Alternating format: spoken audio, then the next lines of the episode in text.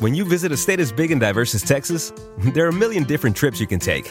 Let's say you've got an appetite for whitewater kayaking. You can get your own, so this is why they call it Devil's River, trip to Texas. Or maybe you have an actual appetite. I'll take a pound of brisket, six ribs, uh, three links of sausage, and a, a piece of pecan pie. Trip to Texas. Go to traveltexas.com slash get your own for the only trip to Texas that matters. Yours. What makes a carnival cruise fun? That's up to you. Maybe it's a ride on boat, or a roller coaster at sea, or a deep tissue massage at the spa. Creole inspired cuisine at Emeril's Bistro to laid back bites at Guy's Burger Joint. Excursions that take you from jungle adventures to beach stays at Mahogany Bay and sunsets from the top deck. Long story short, no one does fun like Carnival. Carnival, choose fun. Ships Registry, Bahamas, Panama. Episode 69 of The Bowery Boys The Plaza Hotel. Hey, it's the Bowery Boys. Hey. The Bowery Boys is brought to you by Eurocheapo.com.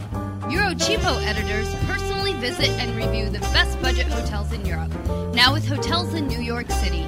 On the web at Eurocheapo.com. Hello there, and welcome to the Bowery Boys. My name is Greg Young. And I'm Tom Myers. Back again for another exciting episode of the Bowery Boys. We are both a little bit under the weather, so you might hear that in our tone a That little. gravelly tone. But we will forge on, soldier on into our new topic for the week the glamorous Plaza Hotel. we really wanted to be sipping champagne as we recorded tonight's podcast, but things being as they are, rather grandmotherly in Ugh. our room here, we're hot tea instead. There is really nothing like the plaza. I mean, there are a lot of glamorous, wonderful, old school, old style hotels in Midtown, but the plaza is actually a very hallowed place for some people. It's like this very romantic castle that sits right next to Central Park. a chateau, a French chateau. I mean, since it's been open, it's it's been the center of like all sorts of celebrity events.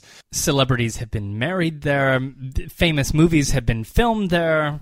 it really is the epitome of New York romantic old style. Um, it's and it's interesting because it's gone back and forth in its existence, as you'll hear, between a hotel and um, an apartment building, and of course now today it's both of Right, trying to figure out its identity in the 21st century. the line has indeed blurred throughout its whole life. So let's take a step back now and check in to the history of the Plaza Hotel.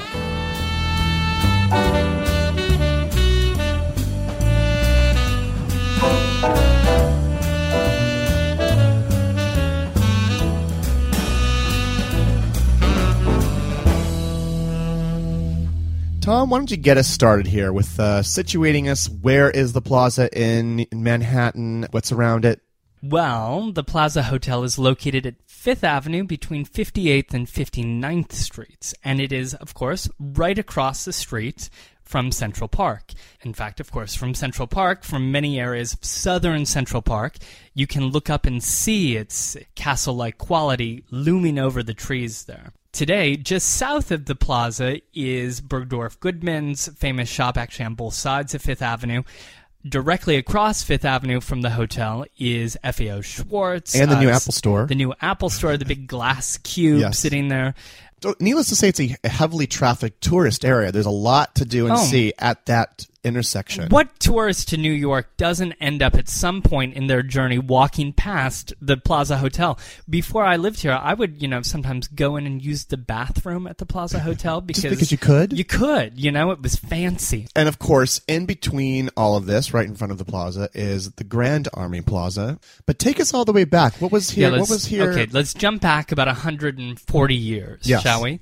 There was actually a pond on the site of today's Plaza Hotel. It was an old farmland with a big pond called, in fact, the Fifth Avenue Pond. Did it collect offal and all sorts of junk like no, the no, collect no, pond no. down? This was Okay. no collect pond. Okay. People would come up and they'd skate on the pond in the winter. The very exclusive New York Skating Club was formed on the spot where today's plaza Wow. sits.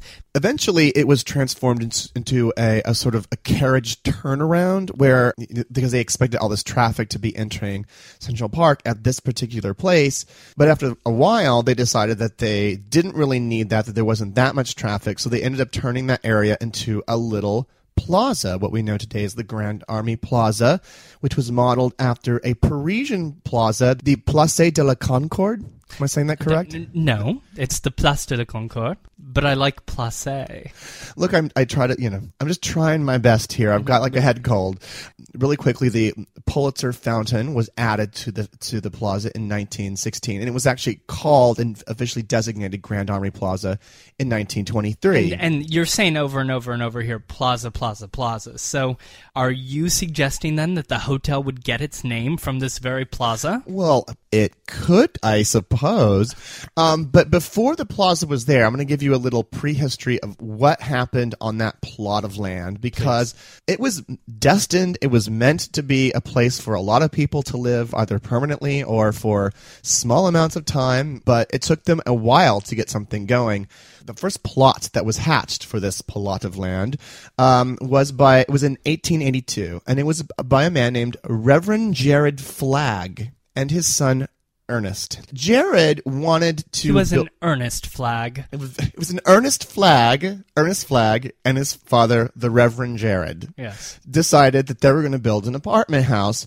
Now, this was kind of before the days where they sort of pre-sold things. Now they do it all the time. I don't, you couldn't survive. You couldn't build a building in New York without doing it. But back then, this just wasn't done. But they would pre-sell the rooms in this apartment building. Some of the advertisements said the largest and handsomest apartment house ever erected in this country.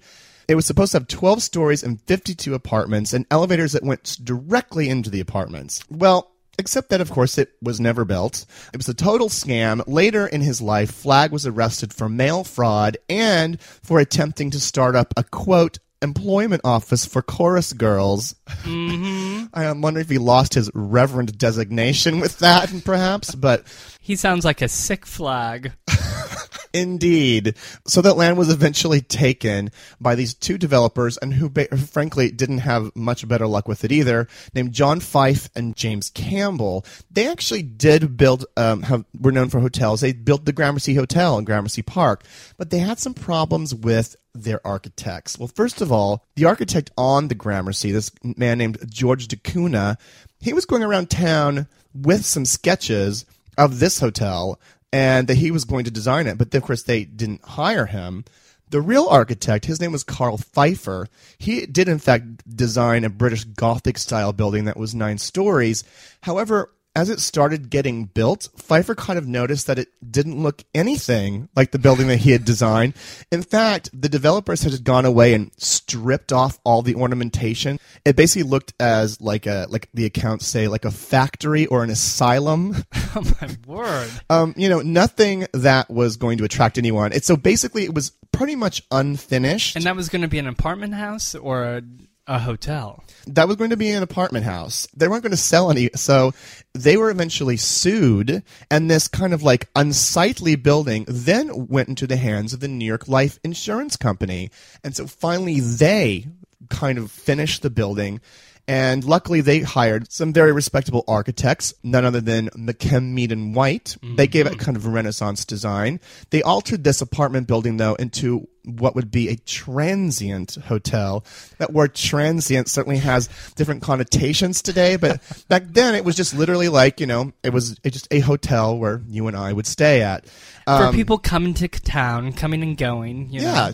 trans- Transient. Yes, it was opened in 1890. It was it was kind of high class. It was advertised as being in the quote most aristocratic area of the city, but it it still wasn't what this area needed. I mean, this is keep in mind at this era, this is one of the most exclusive neighborhoods in New York. Um, all the major millionaires have houses all around here, up and down Fifth Avenue. Including, of course, Cornelius Vanderbilt. Of- well, it would, would just be a block or two away, right? Well, he was actually just right across 58th Street from the Plaza Hotel. And there were all these other luxury hotels that were popping up. So this building just wasn't going to do it. So luckily, another collection of developers come in. Right, there were actually three businessmen who joined the story here Bernhard Beinecke, Harry Black of the U.S. Realty and Construction Company, and John Bet-a-Million Gates, who decided to build a newer and a grander plaza. By the way, if I could mention really quickly, Oh, you can. Harry Black, he was also the president of the Fuller Construction Company. And I mention that because do you know where the headquarters of the Fuller Construction Company were? It, hap- it happened to be in a building that was to be called the Fuller Building, but ended up being called the, The Flatiron, Flatiron. Building. So U.S. Realty, his company, decided to buy the old hotel for $3 million and tear it down because the foundation wasn't solid enough to make it go higher. They wanted to build something grander, but also taller, something that was basically a really sophisticated skyscraper. Now, John Gates, John Bet-a-Million Gates, was willing to gamble on all kinds of things. He had actually made his fortune in barbed wire. Wow. So the so the you could say uh, conceivably that the Yes. the foundation of the Plaza Hotel is built on barbed wire. So John, in agreeing to invest in this project, insisted that they hire Fred Sterry to be the managing director of the hotel. Now, Sterry was famous for his management finesse at the finest resorts all over the country. Yeah, just like several all over the Oh, place, right? All over the Saratoga States, Springs, yeah. New York, Hot Springs, Virginia. I mean, this was a man who was made for the high class luxury hotel market. He knew how to give people what they expected and how to even raise the level on what people should expect. In establishing the plaza as really a luxury destination, Sterry would be the man. They would actually send him off to Europe to buy the finest fabrics and cutlery. Oh yeah, he had like Curtains. Irish linens for all the beds, like would be Right. straight from Ireland. Like a lot of the wood would be from English forests. Um, you know, m- the marble would be from uh, you know from uh, for the marble columns columns. would be from Italy. Yeah, and and the manufacturers of these different furnitures, or the, the fabrics and whatnot, would then advertise in the trade publications that they had been chosen to furnish and outfit the new Plaza Hotel. And he even claimed that everything in the hotel would, be custom made. Uh, The quote, a quote from him saying, uh, "There is not a stock thing in the decorations. Even the border of the mosaic floor was designed for this room." So the group demolishes the old Plaza Hotel in 1905, and they hire the architect Henry Hardenberg, who had just finished Oh, yeah, very- very a couple familiar. of other big big numbers. A couple things that we've talked about. The first one being The Dakota Apartments. I think the plaza looks a little bit like there's definitely oh, cousins. Oh, sure, yeah. And a little bit lower Lower in the grid l- on Fifth Avenue, would be the Waldorf Astoria hotels. which he designed The and was built in 1891. On April 19th, 1995, a federal building in Oklahoma City was destroyed in a domestic terrorist attack. Just days after the bombing, America discovered the perpetrator was right wing extremist Timothy McVeigh, whose mindset and values are still very present today. It's an American tragedy, but one I still remember very vividly. But there is so much more to the story than what you might remember.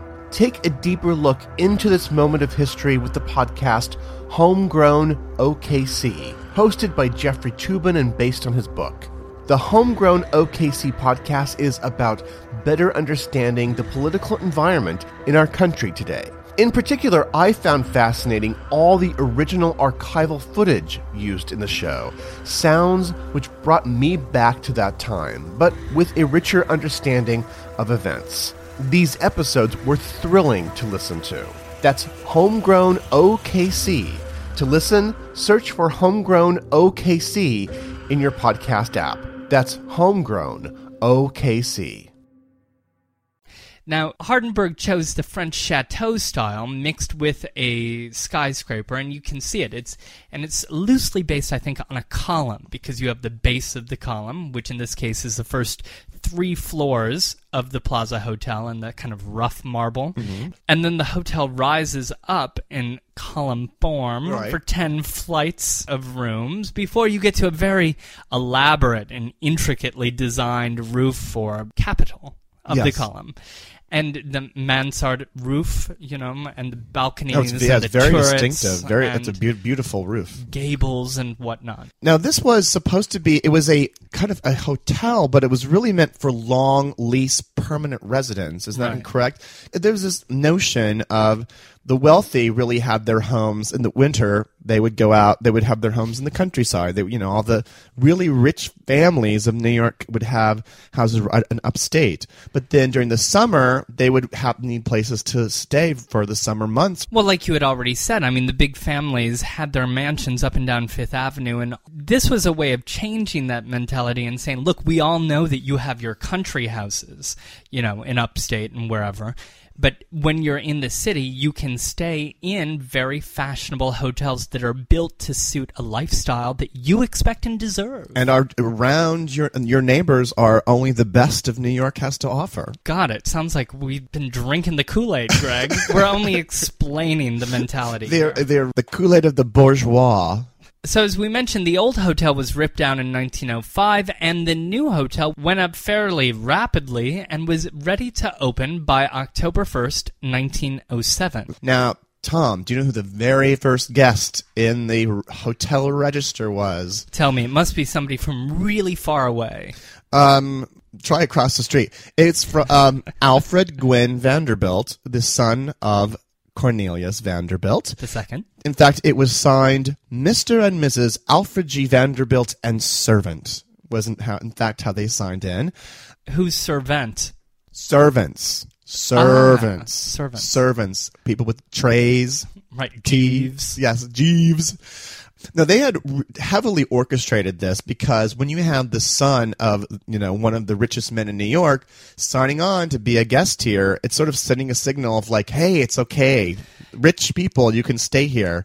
Um, But it is kind of ridiculous, isn't it? I mean, his parents have this enormous mansion right across the street with innumerable rooms in it. look, I mean, do you want to go move back with in with your parents? I mean, just moving across the street's the next best thing, I guess. Uh, the opening day of the plaza was also the opening day for motorized taxis in New York City. I didn't. Did you know that? No, I didn't. That's Harry- amazing. How yeah. convenient. Exactly. Harry Allen's taxi fleet of 25 cabs sputtered up Fifth Avenue the very same day to the plaza, parked around it, and waited to whisk guests off on motorized trips around town. He inaugurated his service on that very same day, October 1st, 1907. Now, one month later, uh, there would be the very first scandal at the Plaza Hotel. What happened? And there's this British stage actress, and her Mm-hmm. name, her stage name, was Mrs. Patrick Campbell. Her real name was Beatrice, but she went as Mrs. Patrick Campbell on all the signs. She was known. She was a huge star. She was actually the original Eliza Doolittle in Pygmalion. She was Ah. even later a big Broadway star. Well, M- Mrs. Patrick Campbell was staying at the Plaza, and I mean, she was a very forward woman. So she was in the Palm Court, which we're going to talk about in a second, and she just decided to light up a cigarette. Now, this was unheard of for women to Yes. smoke in public. And not only smoke, but she was a well known woman and people were looking at her. And it was probably a mixed crowd, too. There were men and women in the same space. Well, and so, of course, you know, people politely came up and said, you know, ma'am, you can't smoke. This is not, you know, this is not a smoking area for women. So she legendarily replied, My good man, I understand this is a free country. I shall do nothing to change it. So she was going to be very obstinate. So they just took a screen and they just put a screen in front of her so that she could smoke behind her screen. And I, I mean, I, I'm sure it was quite a sight, but Miss Patrick, Mrs. Patrick Campbell. I know. So Hey, Greg, I have an idea. Should we maybe take a quick little virtual tour because we both have stacks of anecdotes. Yeah, of- you know, let's, wa- let's just walk through it together. Walk through it how it was then, and we'll talk about the sort of transitory rooms as because things the, the the plaza of 1907 from when it opened would go through a couple of renovations but it largely remained the same many of the rooms remained the same and many yes, changed and many changed, and many changed back. In fact, well let's walk into the lobby okay so first of all when we say that we're going to walk in through the lobby which one? we think of right the Fifth Avenue side. You well, that's what I think of. Well, you couldn't have done that when it opened because wasn't that there. was a restaurant. So you would have walked in only from the 59th Street side into that lobby. And today's lobby looks very much the way it did back in 1907 with the beautiful vaulted ceilings, the elevator bank, the rich carpets and tapestries. It's a deluxe lobby. Super fancy. Now, right beyond the lobby is the tea room, which would be also referred to as the Palm Court. Palm Court. And that was designed as a sort of homage to the Winter Garden of London's Carlton Hotel. They had marble columns, mirrors, palm trees, And and the stained glass ceiling. right, the yellow and green glass skylights that at the time let in lots of light. It was called the tea room by guests, but it wasn't called the Palm Court until the 1930s. Now, in 1944, that glass skylight up there was removed because a 1920s addition to the hotel had actually blocked out most of the light.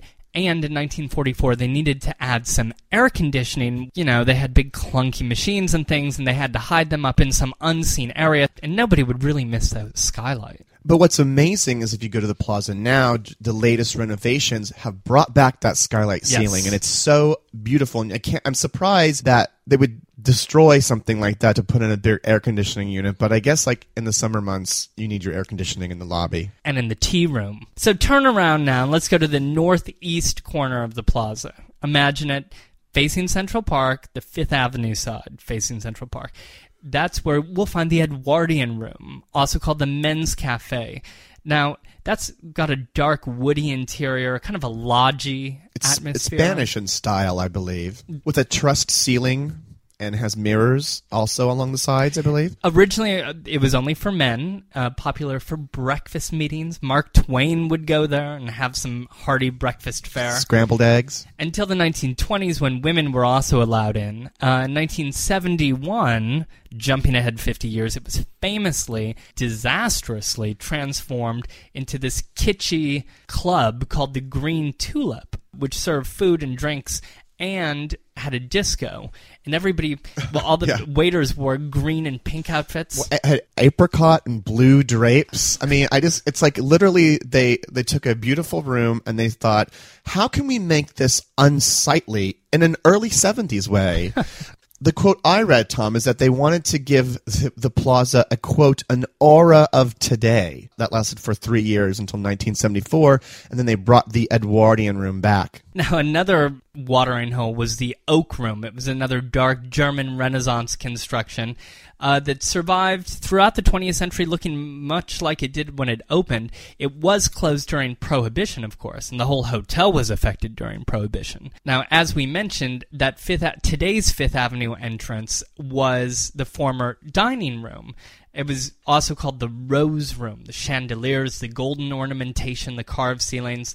Men and women were separated by a glass divider while they were eating. But we're in the same room, so husbands and wives could eat in the same room, even at the same table. now, interestingly, Greg, you know when you're walking up today into that Fifth Avenue entrance? Yes. That porch area. Sure. Now with the porters and bellhops and the red carpet going up the stairs, that was called for a number of years the Champagne Porch. And Champagne porch. This champagne. Shouldn't we all have a champagne? I've never heard those two words put together in quite an intoxicating way. Yes, waiters would come out and serve the bubbly at very expensive rates to an elite group of customers who would sit at tables right there, paying up to $50 a bottle, which was unheard of, of course, in the 19 teens. It closed, unsurprisingly, with prohibition. So then this was so then this became the new entrance. That correct? became the new entrance in 1921.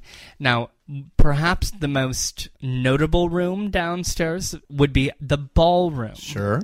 and every respectable hotel had a ballroom and they were you know sort of the social hub of the hotel the, the plaza's ballroom was extravagant um, with a stage did you read this a stage that would actually become the balcony when it wasn't needed That sounds great. up and down you know like you really screw with some people's head after a few glasses of champagne. so this ballroom could accommodate up to like a thousand people, isn't that right? Like eight hundred people for a banquet. But I think my favorite room is the Persian Room. It was a nightclub that was opened in 1934, just at the end of Prohibition. Now, that's at the southern end of the Fifth Avenue lobby, and that was a nightclub that was originally outfitted in you know smashing Art Deco design by Joseph urban. For its 40 year run, it was a real who's who of stage and screen and song. I mean, you name it, they performed Intimate at the room, Persian right. room. Thank you, Tom, for that tour of the plaza. I'll be in the Past, present. Persian room if you need me. Okay.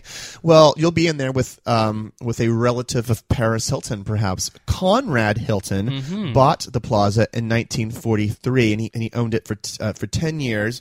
But it seems kind of funny, doesn't it, that it would become a Hilton property? I mean, weren't people maybe worried that it was going to lose some of its aristocratic air? I would be a little alarmed, but you keep in mind Hilton's an extremely rich man, so he was, in a, I guess, in essence, the only way you can say he's collecting hotels, not so Uh-huh. much like developing them and you know redoing them in his own image. He's just sort of like wants his name on all on oh, as and this he is can in 43, so this was before the big chain of Hilton. Exactly, exactly. Now, before we go on, I should mention a lot of the kind of fun pop cultural things that are happening in the plaza throughout this time.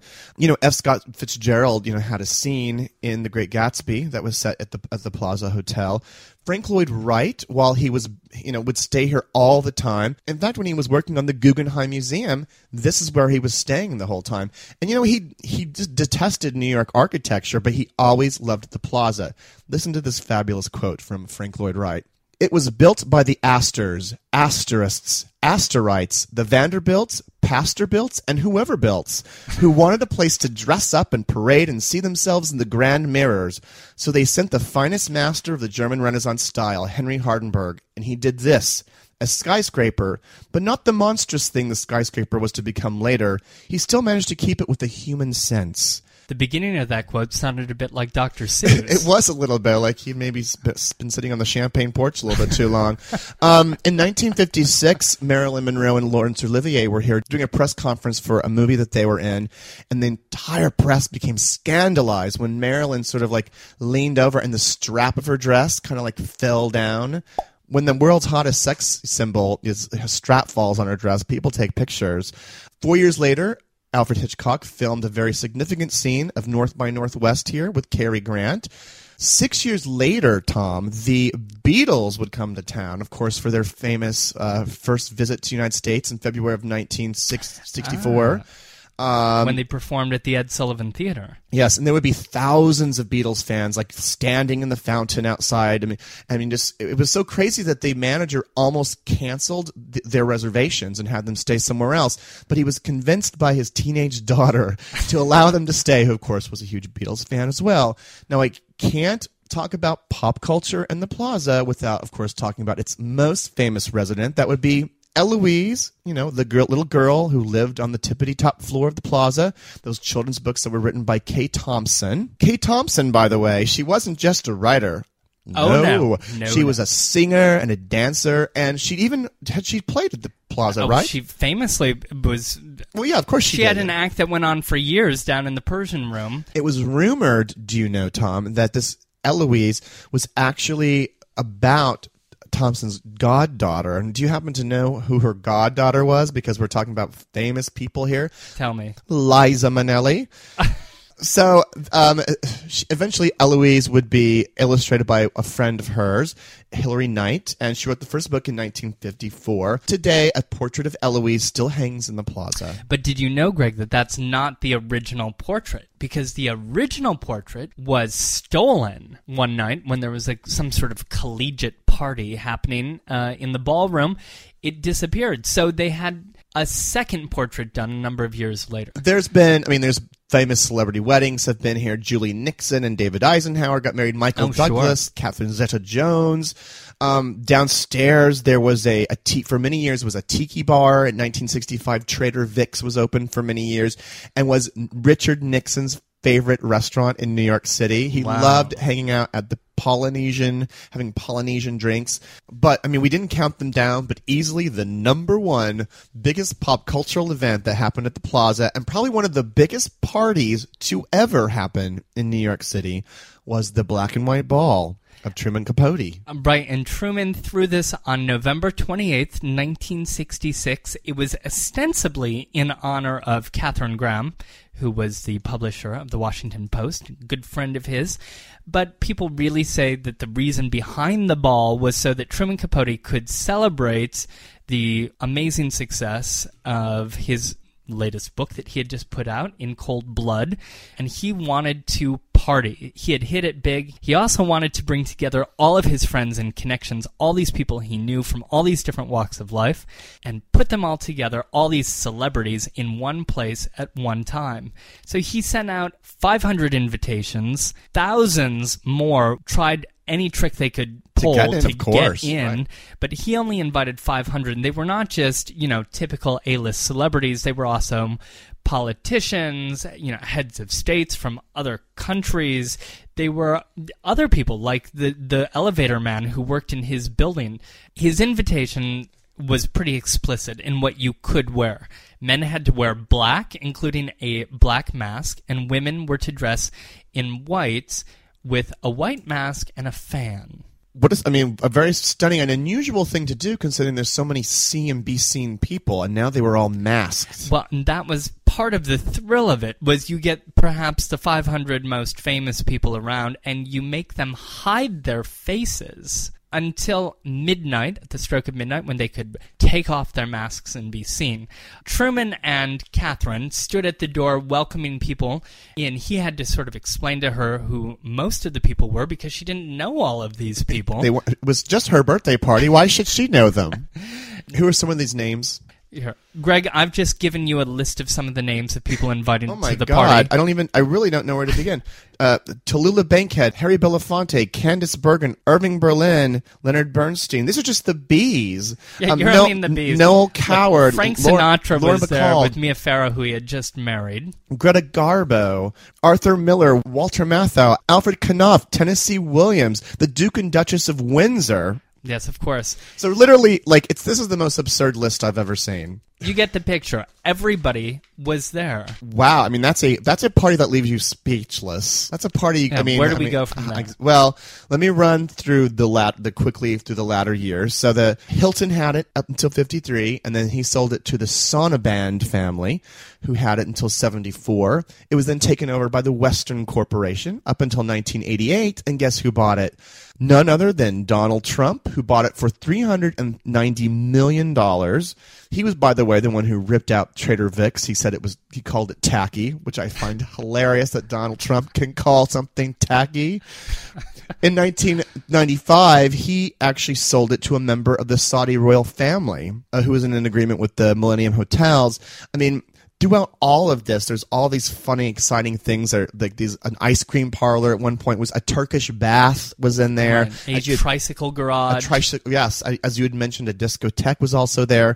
Well, finally, in 2004, it passed on to another company by the name of Elad Properties. They bought it for 675 million, and what they wanted to do was kind of dramatic, and there was a lot of outcry. They wanted to close the plaza, and part of what they wanted to do was turn it into condos. Wow. And this was a landmark building by this time. In the 60s, it had been landmarked. As a matter of fact, what ended up happening is if you go to the plaza today, they go back to a lot of the original style. It is a, a really old style building. It's a beautiful renovation. and they've settled on selling off some of the rooms as private condominiums, but also having a hotel. Is that it? Yes, they have, it's 282 hotel rooms, and that's run by the Fairmont chain. But they also have 152 condo apartments, and as you can imagine, those are hot properties. One of the apartments even went for 50 million dollars.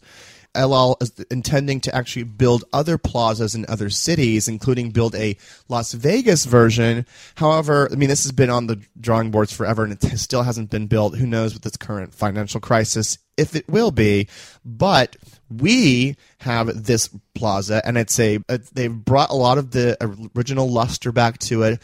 It's absolutely gorgeous. If you, you if you live here and just sort of have taken it for granted, take five minutes to just kind of stroll down a corridor, look around. I, I think it's magical.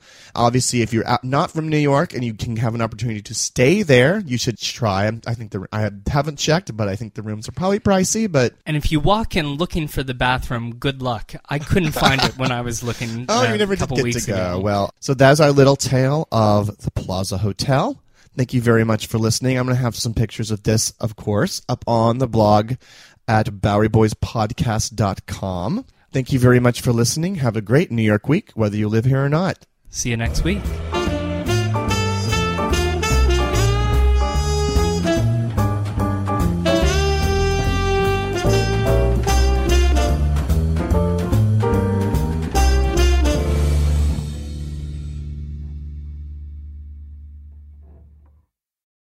When it comes to family vacations, there are a million different trips you can take. You can get your own trip to Texas. Or if you prefer a vacation from your family, you can always get your own leave the kids with grandma Yay! trip to Texas. So go to traveltexas.com slash get your own for the only trip to Texas that matters. Yours.